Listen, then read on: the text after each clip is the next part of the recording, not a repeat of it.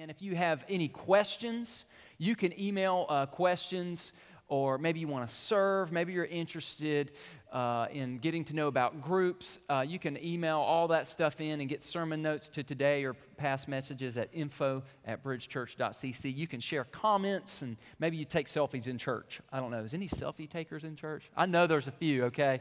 Uh, and, uh, and tag your comments with hashtag when in doubt for this series. Man, if I haven't told you already, it's an honor to be kicking this off. Pastor Farrell is going to kind of come in the next couple weeks in this series and kind of give some more practicalities of how to deal with doubt. I'm kind of kind of cracking open the page here and, and kind of sharing a little bit uh, about the topic of doubt and just to give you a roadmap of where we're going. I'm going to share with you guys some personal areas that I kind of uh, tend to struggle with doubt myself. Uh, and then we're uh, next on our stop on our roadmap, we're going to talk about um, basically uh, the two postures that we can kind of look at our doubt when we're dealing with doubt, and one's good and one's not so good. And then we're going to talk about different ways that we doubt in the modern day time. So it's going to be a good day as we jump in to Scripture. I think one of the reasons um, that we wanted to go here and talk about doubt is because, you know, if you, if you watch Christians for a while, you kind of find out that from time to time we have what's called soul fatigue. You know what I mean by soul fatigue? It's like maybe we have certain doubts that um, we lay down, we, we have victory in certain areas. And you guys remember that song and sing it with me? She'll be coming around the mountain when she comes. Here we go. She'll be coming around the mountain when she comes. Thank you for the six of you that sang with me. No, we'll stop there, okay? But us seven, we can audition for the band. No. Um, so basically, sometimes when it comes to our doubts, it's just like that song.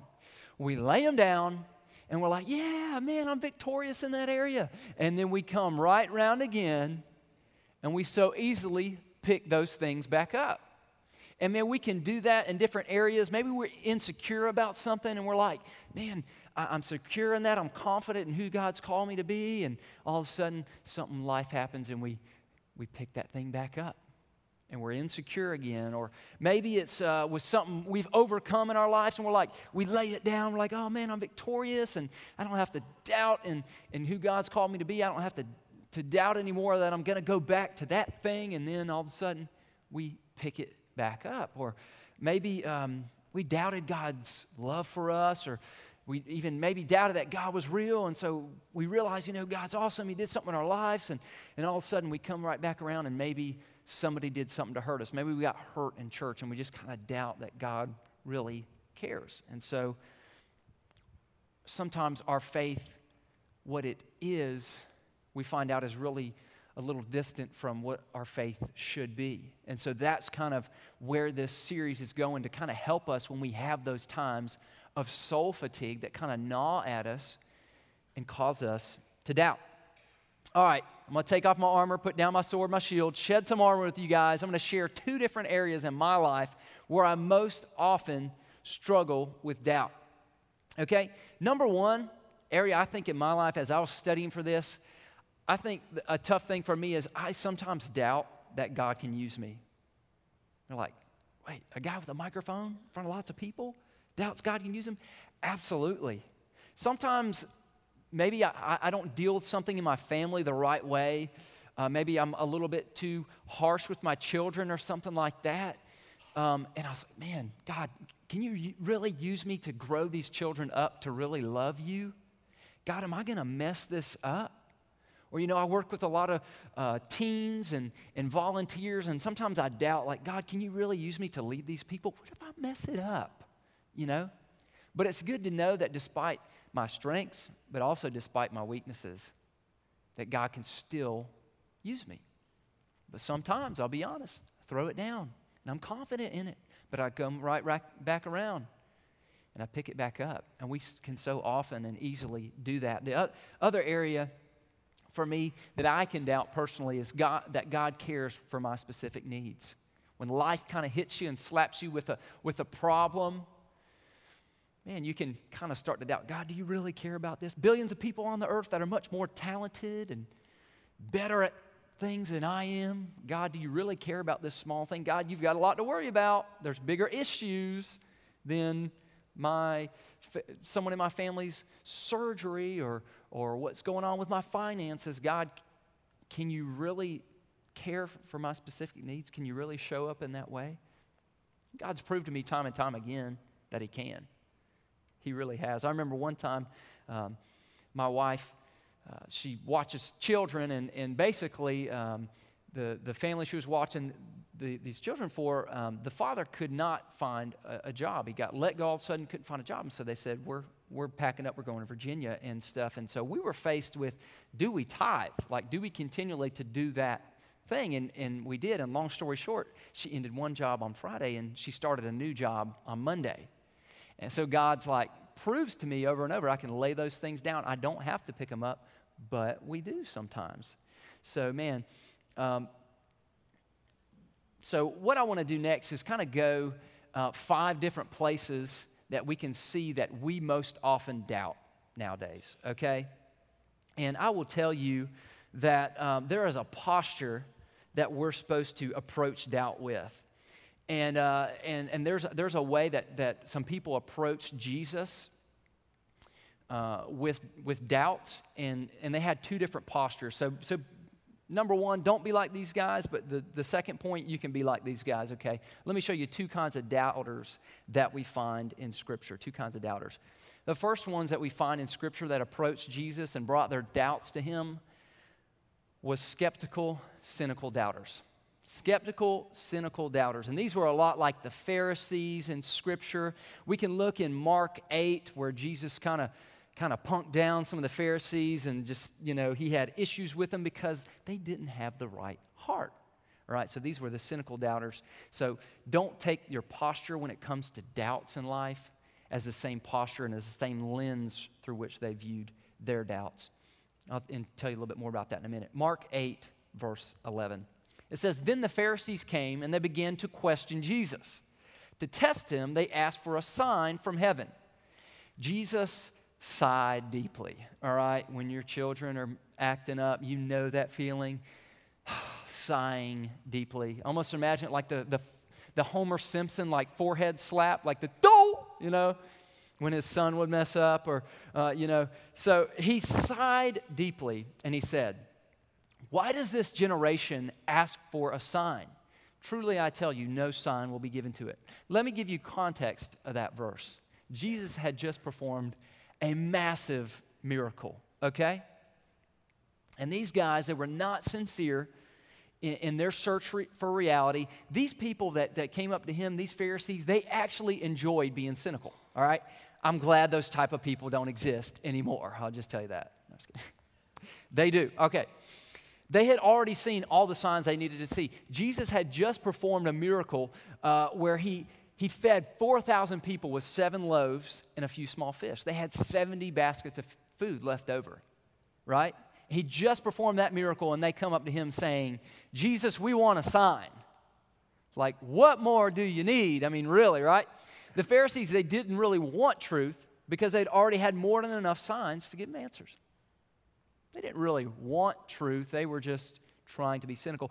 They had miracles in front of them, but they lacked one thing. What was that? a fundamental change of heart.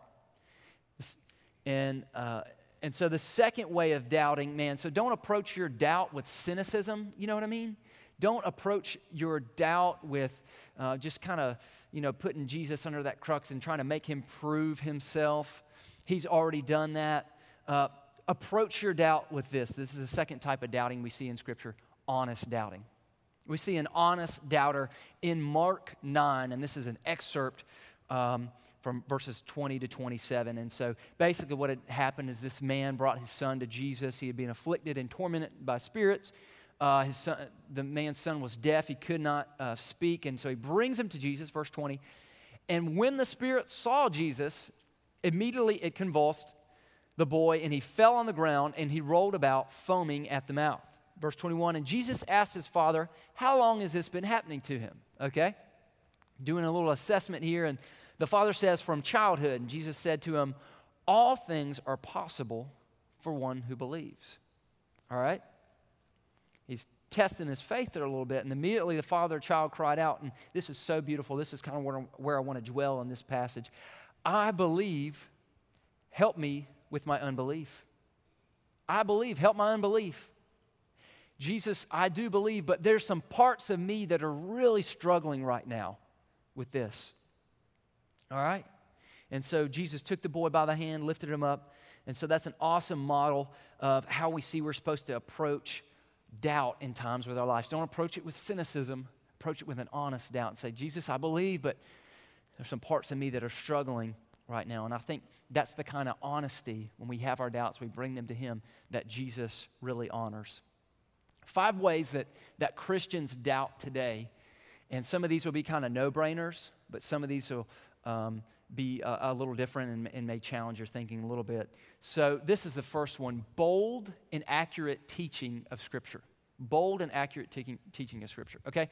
So, basically, we come to church, and this is like hypothetical situation, okay? Sometimes you come to church and maybe you, you're shown about the holiness of God and how awesome He is and, and the sinfulness and that we have in our lives, and we see this high standard of living that we're supposed to adopt in our lives in Scripture, and, and we're preached straight to and we've felt convicted. That's a good thing, right? But what can happen if we hear so much bold and accurate teaching of Scripture, what can happen after a while? It'll start to wear us down. And let me tell you what I mean by that, okay? So imagine you have a friend that's a mature Christian believer. They're kind of mentoring you, discipling you, helping you uh, with issues in your life. You meet with them every week uh, over coffee. And let's say that every time that you meet with that person, they let you know where you're messing up, where you're falling down, and they let you know that you're really terrible at this, this thing, this walk with Christ that you're living. Well, you're going to walk out of that coffee appointment every week going, man, I'm not good at following Jesus, right? So, yeah, you do need bold and accurate, t- teaching of Scripture, excuse me. But at the same time, sometimes you don't need to walk out of church licking your wounds. Sometimes you need to walk out of church feeling encouraged. Now, if you always walk out of church feeling like, praise God, I'm super Christian, you need praying for? Huh? Huh? You know? And you always feel encouraged, you always feel uplifted, and you never feel challenged. Well, is that good for you? No, you won't be stretched, you won't be grown. But at the same time, if it's always in your face, straight preaching, man, it can just make you feel like, gosh, am I even saved at all? So, what I'm saying is that is not a bad thing. What I'm saying is there has to be a balance. Sometimes when you walk out of a coffee shop, you need to feel encouraged that you can do better. And sometimes, man, if you want to stretch and grow, sometimes people need to tell you things you don't want to hear, right? So, yeah. Uh, point number two. So, we know that reasons Christians doubt bold and accurate teaching of Scripture. Number two, feeling guilty. Okay, man, Satan, he is the accuser of the brethren, is what scriptures say. Man, he will try so much to make you doubt the graciousness and the love and the mercy of God. So, what happens over time is we can lack assurance because we can't accept God's forgiveness. So, we kind of start to get, to get terrorized by our emotions and and we feel like it's really hard to be forgiven, and we just let that guilt just reign in our hearts in our minds. And that can wear on us. That can cause us to doubt maybe that we're saved or to, to really doubt that we're um, the person who God's called us to be or doubt, doubt his love for us. Let me give you a funny story. Um, I, I, have two little boys, my, my wife Brooke and I, we got two little boys, Lucas and Camden. And um, Camden, I guess, he learned somehow, probably from Big Brother, how to knock down the baby gate, okay? And so, you know, if you're a parent, you know that a baby gate is like a blessing from God, okay? Uh, God inspired that person that invented that thing, you know, because we love our children. We want to hang out with our children. We want to be with our children, but there's sometimes you just want that personal space away. So the baby gate's like the viewing area, you know, like at a zoo or something. So we see, hey, hey, kids, you know, wave at them. So, man, Camden, uh, he'll be two here in a couple weeks he squats down and he pushes his little baby booty up against that baby gate and he gets right down low and he pushes it He's pulling a Miley Cyrus move and he twerks on it. No, I'm kidding. Uh, and he pushes that baby gate and he knocks it down. And he's, he's smart, you know. I guess he, he learned that from brother or something. So I promise you, there's probably times in my life that I've been uh, a little bit uh, too strong with my kids. I promise you, this was not one of those times, okay? And so I said, I said, Cam, hey, buddy, we don't need to knock down the gate. And man, his guilt, it just caused him to fall down flat on his face. And he's, ah, you know, just being a tight, a t- tiny bit dramatic, you know. But uh, sometimes we can feel that way about our guilt. And we can just sulk in it and we cannot get over it. And our guilt will cause us to doubt maybe if God loves us, right? So, man, lacking assurance that, that God loves us, lacking assurance that we are, in fact, uh, believers, can cause us to have a lot of misery in our life. And it's, it's almost like a vicious cycle that can eventually wear down on us and cause us to doubt. It's that soul fatigue that we so often get. All right, so we can't allow Satan to invade our thoughts. And this is one thing that Pastor Farrell uh, wrote out as we are kind of going back and forth and talking about this outline one of the things he, he said was if you take the holy requirements of God, I love this, and you strip off the love of God, you're going to doubt. If you take those holy requirements that God gives us, but you strip off the love and the graciousness and the forgiveness and the mercy of God, well, then you're going to doubt. And, and so, man, it's, it's all encumbered together. All right, so uh, we said reasons that we doubt today bold and accurate teaching of Scripture, feeling guilty. The next one here is a shallow understanding of God's Word. Shallow understanding of God's Word. You know, if, if you ever watch the news, you know that the, our public life has gotten more secular. Um, and, and if you watch, man, if you just turn it on for three minutes, or if you pick up a newspaper, you know that secular means without God. So life in, in general in society has gotten more secular, but they tell us at the same time that our private life can be more pluralistic. And what that means is, um, you know, that privately in your own heart, you can believe what you want to believe. And privately in your own life, what's true for you can be true for you, but it may not be true for somebody else. And what's right for you is just right for you. And, and so we're taught that we can be pluralistic with how we live. But that's not what Scripture tells us. So if we have an un, a shallow understanding of Scripture, man, that can cause us to really doubt. And, and here's the thing I, I wanted to make sure I address um, this type of person that's, that's here today because, man, statistically, I would imagine that this type of person would be here. Maybe you're here and you're just kind of struggling a little bit with the whole idea of Christianity. And you're just like, you know, I'm not really sure if this if this Jesus thing is for real, right?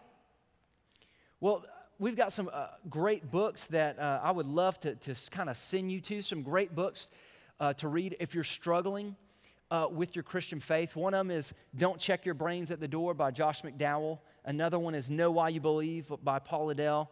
And uh, another one that's not listed is Case for Christ by Lee Strobel. This guy actually um, tried to set out to disprove Christianity, and he ended up coming to faith by looking at the facts.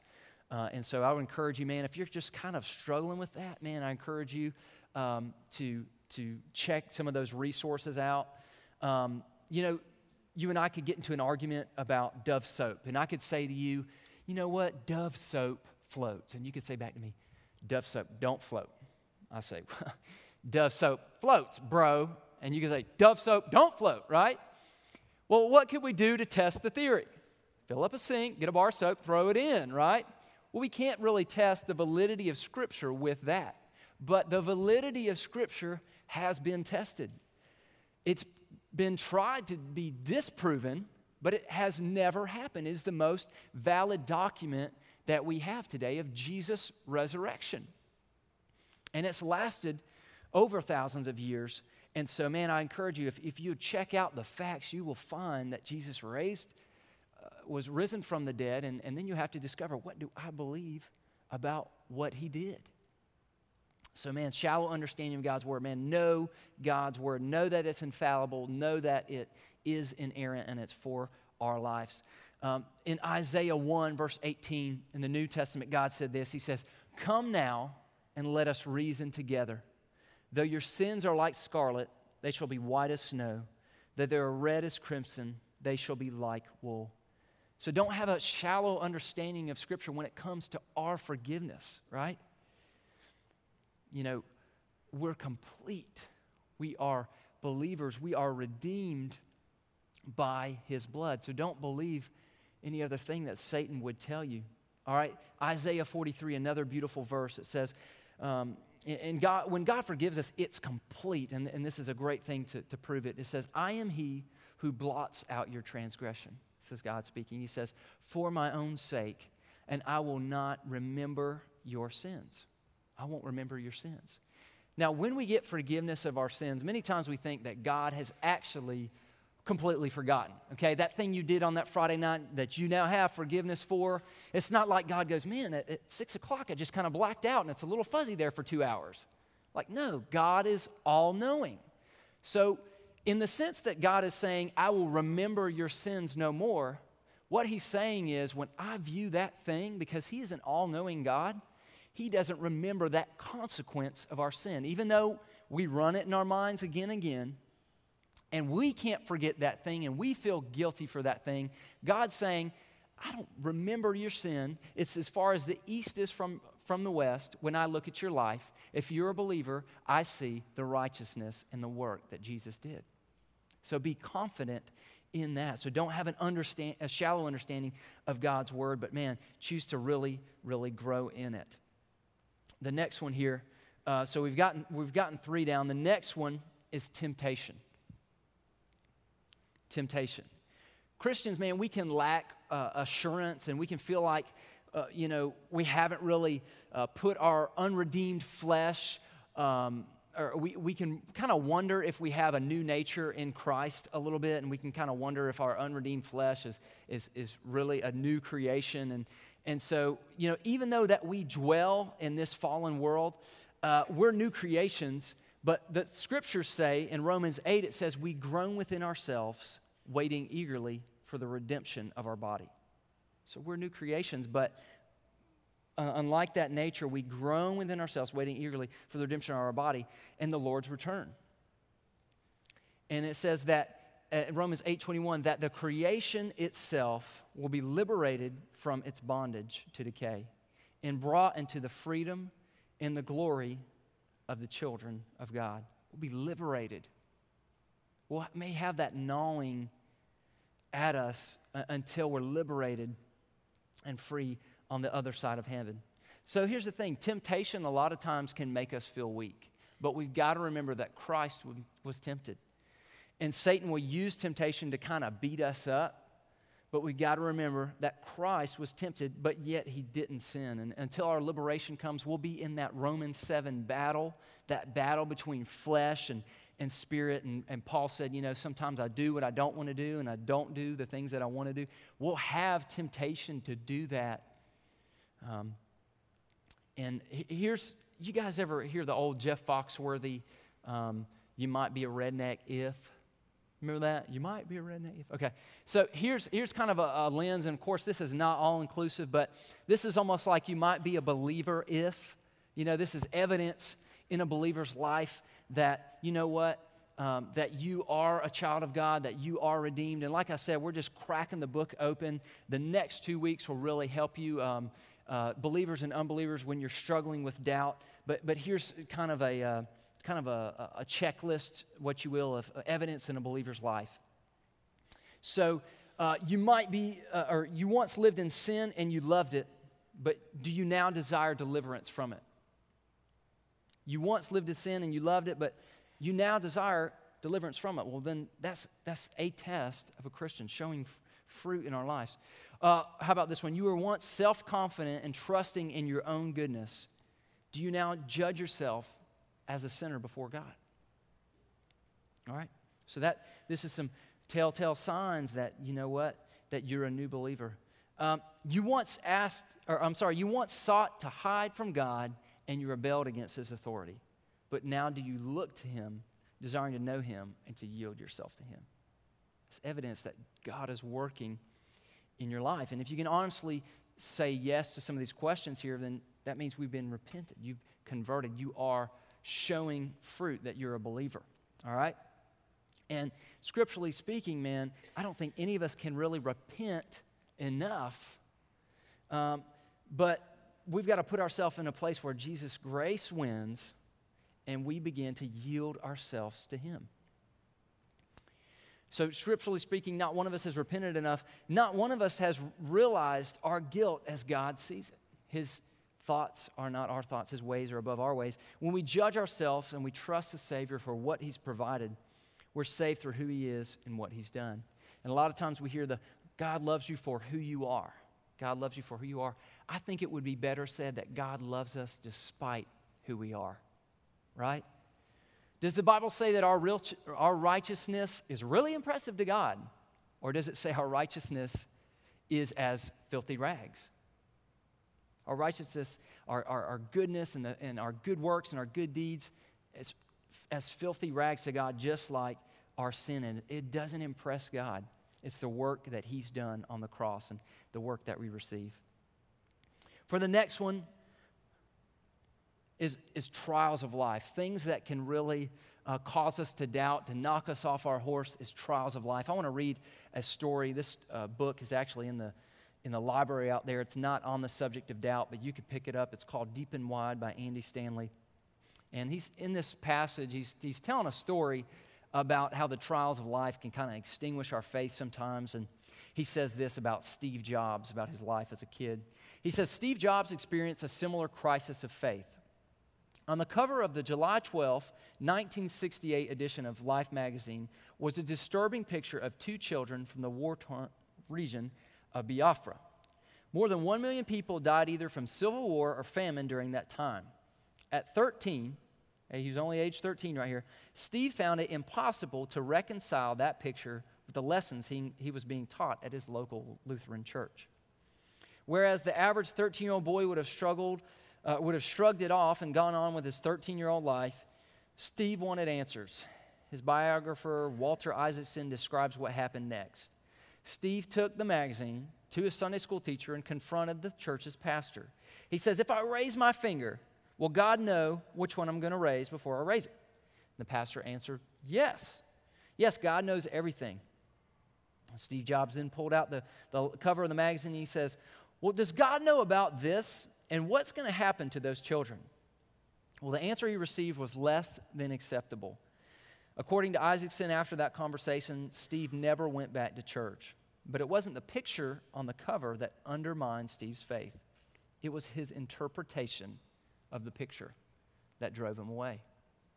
Now, Andy Stanley continues in the book and he talks about a similar setting that him and his children and his wife actually traveled to a, uh, a really poverty ridden area. And he tells a little story about how his kids perceived it. He says, When my kids were 10, 12, and 14, Sandra and I held their hands and led them down muddy sewage saturated paths in the Mathare Valley slum in Nairobi, Kenya.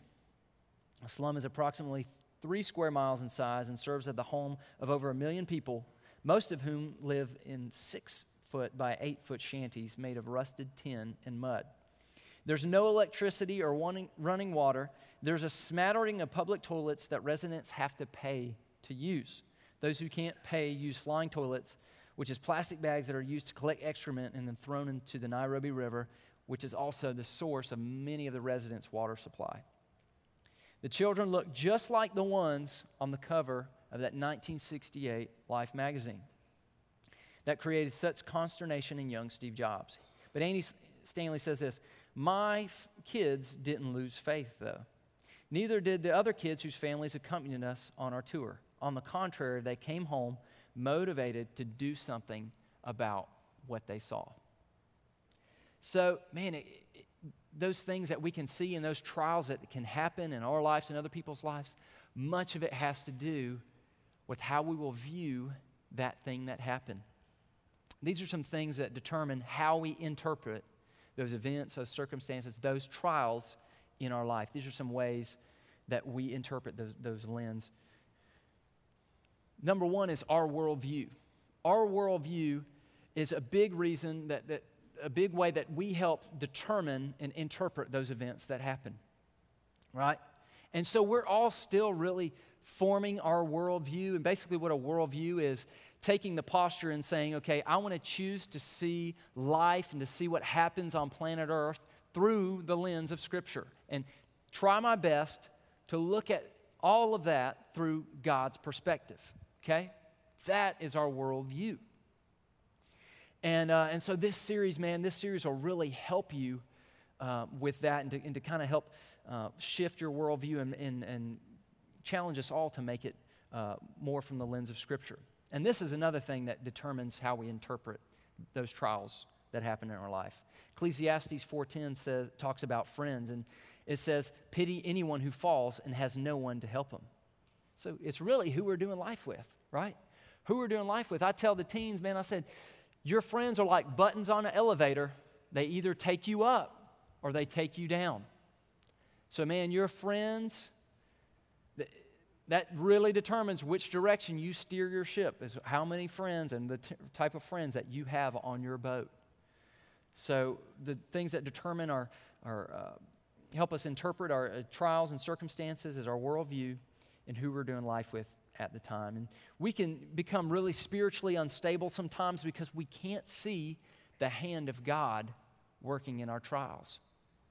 We can begin to doubt because we can't see the hand of God working in our circumstances and in our tribulations in our life. Now, we're going to go to Romans 5, and Romans is one of the most mature books that Paul had ever, had ever written towards the end of uh, his ministry. In Romans 5, it says this It says, Therefore, since we have been justified by faith, we have peace with God through our Lord Jesus Christ.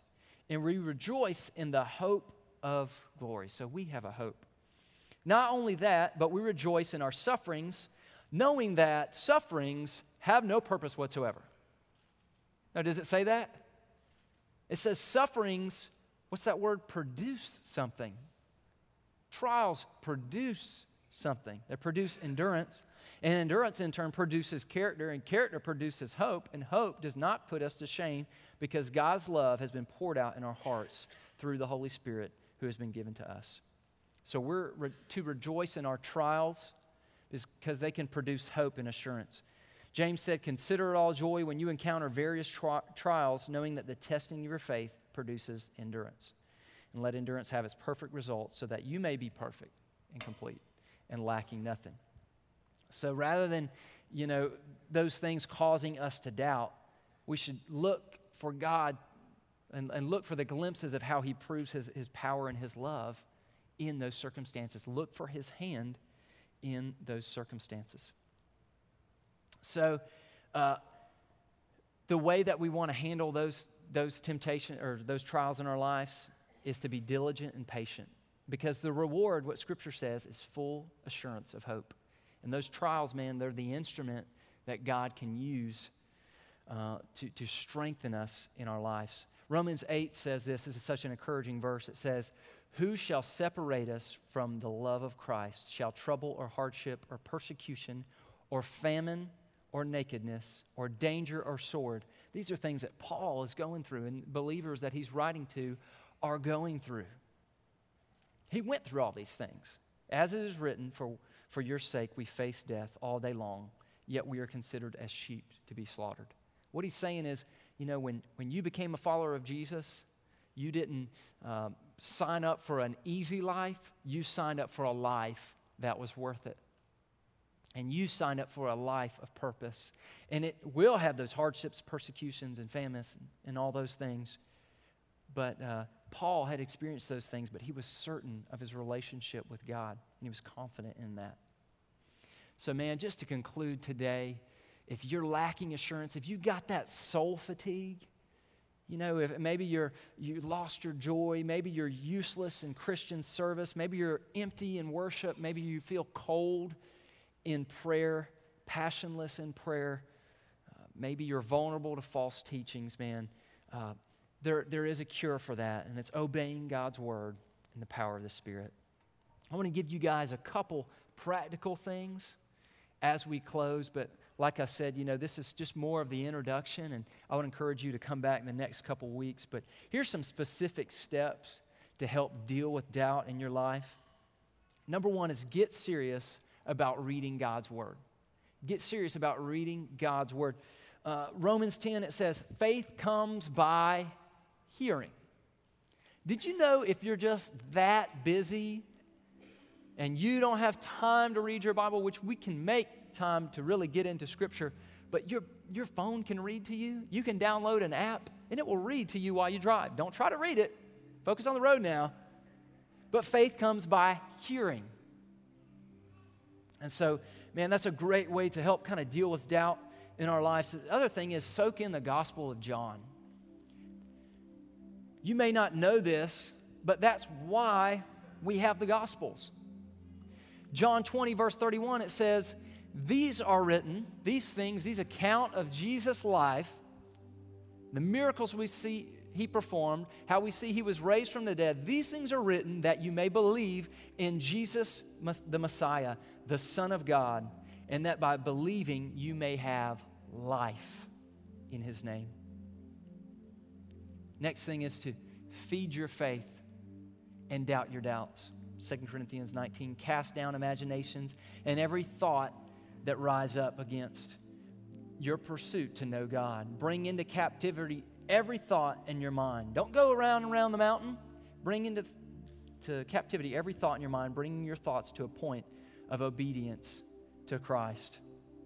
So, man, there's some fallout from doubt, and there's some serious things that can happen if that doubt begins to wear at us, man. So, I would encourage you to definitely come back the next couple weeks as we talk about the practicality. But, like we said, Get serious about soaking in the Word of God.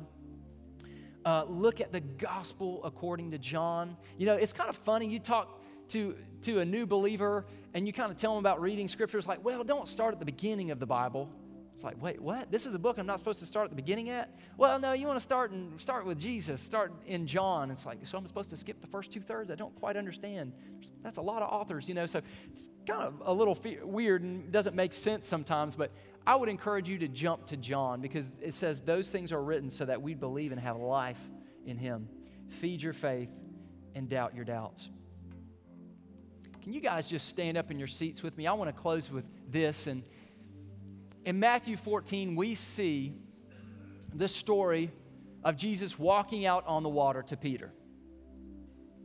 And, and that's a very common story, whether you've been in church your whole life or not.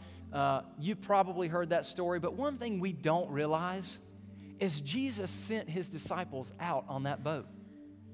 He sent them out there on that boat. He's like, I'm going to go pray. I'm going to go get some solitude. You guys go out. And then there was a storm coming. It's like, Thank you, Jesus. Send us into a storm, right? Well, sometimes we may convince ourselves that because we're going through a really tough thing in our lives, it's because we don't have enough faith or we're not strong enough in our walk. But it could be that Jesus is sending you out through that storm so that he can walk out on the water to you. And so, man, I would encourage you to take heart don't think you're messing up because you're going through something. It could be because God wants you to rely on Him more and more in the middle of that storm so He can pick you up out of the water. Now, we all know from Peter's uh, mistake that he made, he took his eyes off Jesus, he focused on the waves, and he began to, fe- to, to, to sink. But what Scripture doesn't say after that is there was 12 and then there was 11. No, Jesus didn't let him drown. He picked him up and he brought him back into the boat. So, man, He has mercy for us when we fall down. He has grace. And don't let that worry begin to gnaw at you and wear you down because it could be the thing that God is using in your life to work in your life to stretch you and to grow you. Amen? Amen. Let's close. And if the prayer team, after we say amen, the prayer team can come down. If you want prayer, maybe you, uh, you just don't know if you're really and truly a believer. Maybe you want to make it right today. Maybe you need prayer for something else. I would encourage you to come down and to receive prayer. Let's close our eyes and, and focus on Jesus right now. Dear Jesus, we pray that when we have doubts, and when those things kind of tug at our hearts and begin to, to maybe to cause us to, to wonder, we know that you're not intimidated by those things. You don't worry about those things because we know that you've got this. But I pray that each and every one of us would have a posture, would have an attitude of not cynicism towards our doubts, not cynicism to, towards you because this or that's gone wrong in our lives or this has happened. But we would come to you with our doubts, just like that man in Scripture we see, and we'd say, Jesus, I believe. I believe you can do something in this, but there's a part of me that's doubting. You're not intimidated by that. You'll meet us in that place, Jesus. We're so grateful for it. And the areas of doubt that we deal with, God, help us to know that you're right there with us. You have the nature of a good, good Father. And we're so fortunate to have your grace and your love and your mercy that's poured out on us so richly, God. I pray you would encourage each and every one of us today as we walk out of these doors that we don't have to face doubt alone. We can bring those things to you. We love you. Encourage us today. And it's in Christ's name that we do pray. Amen.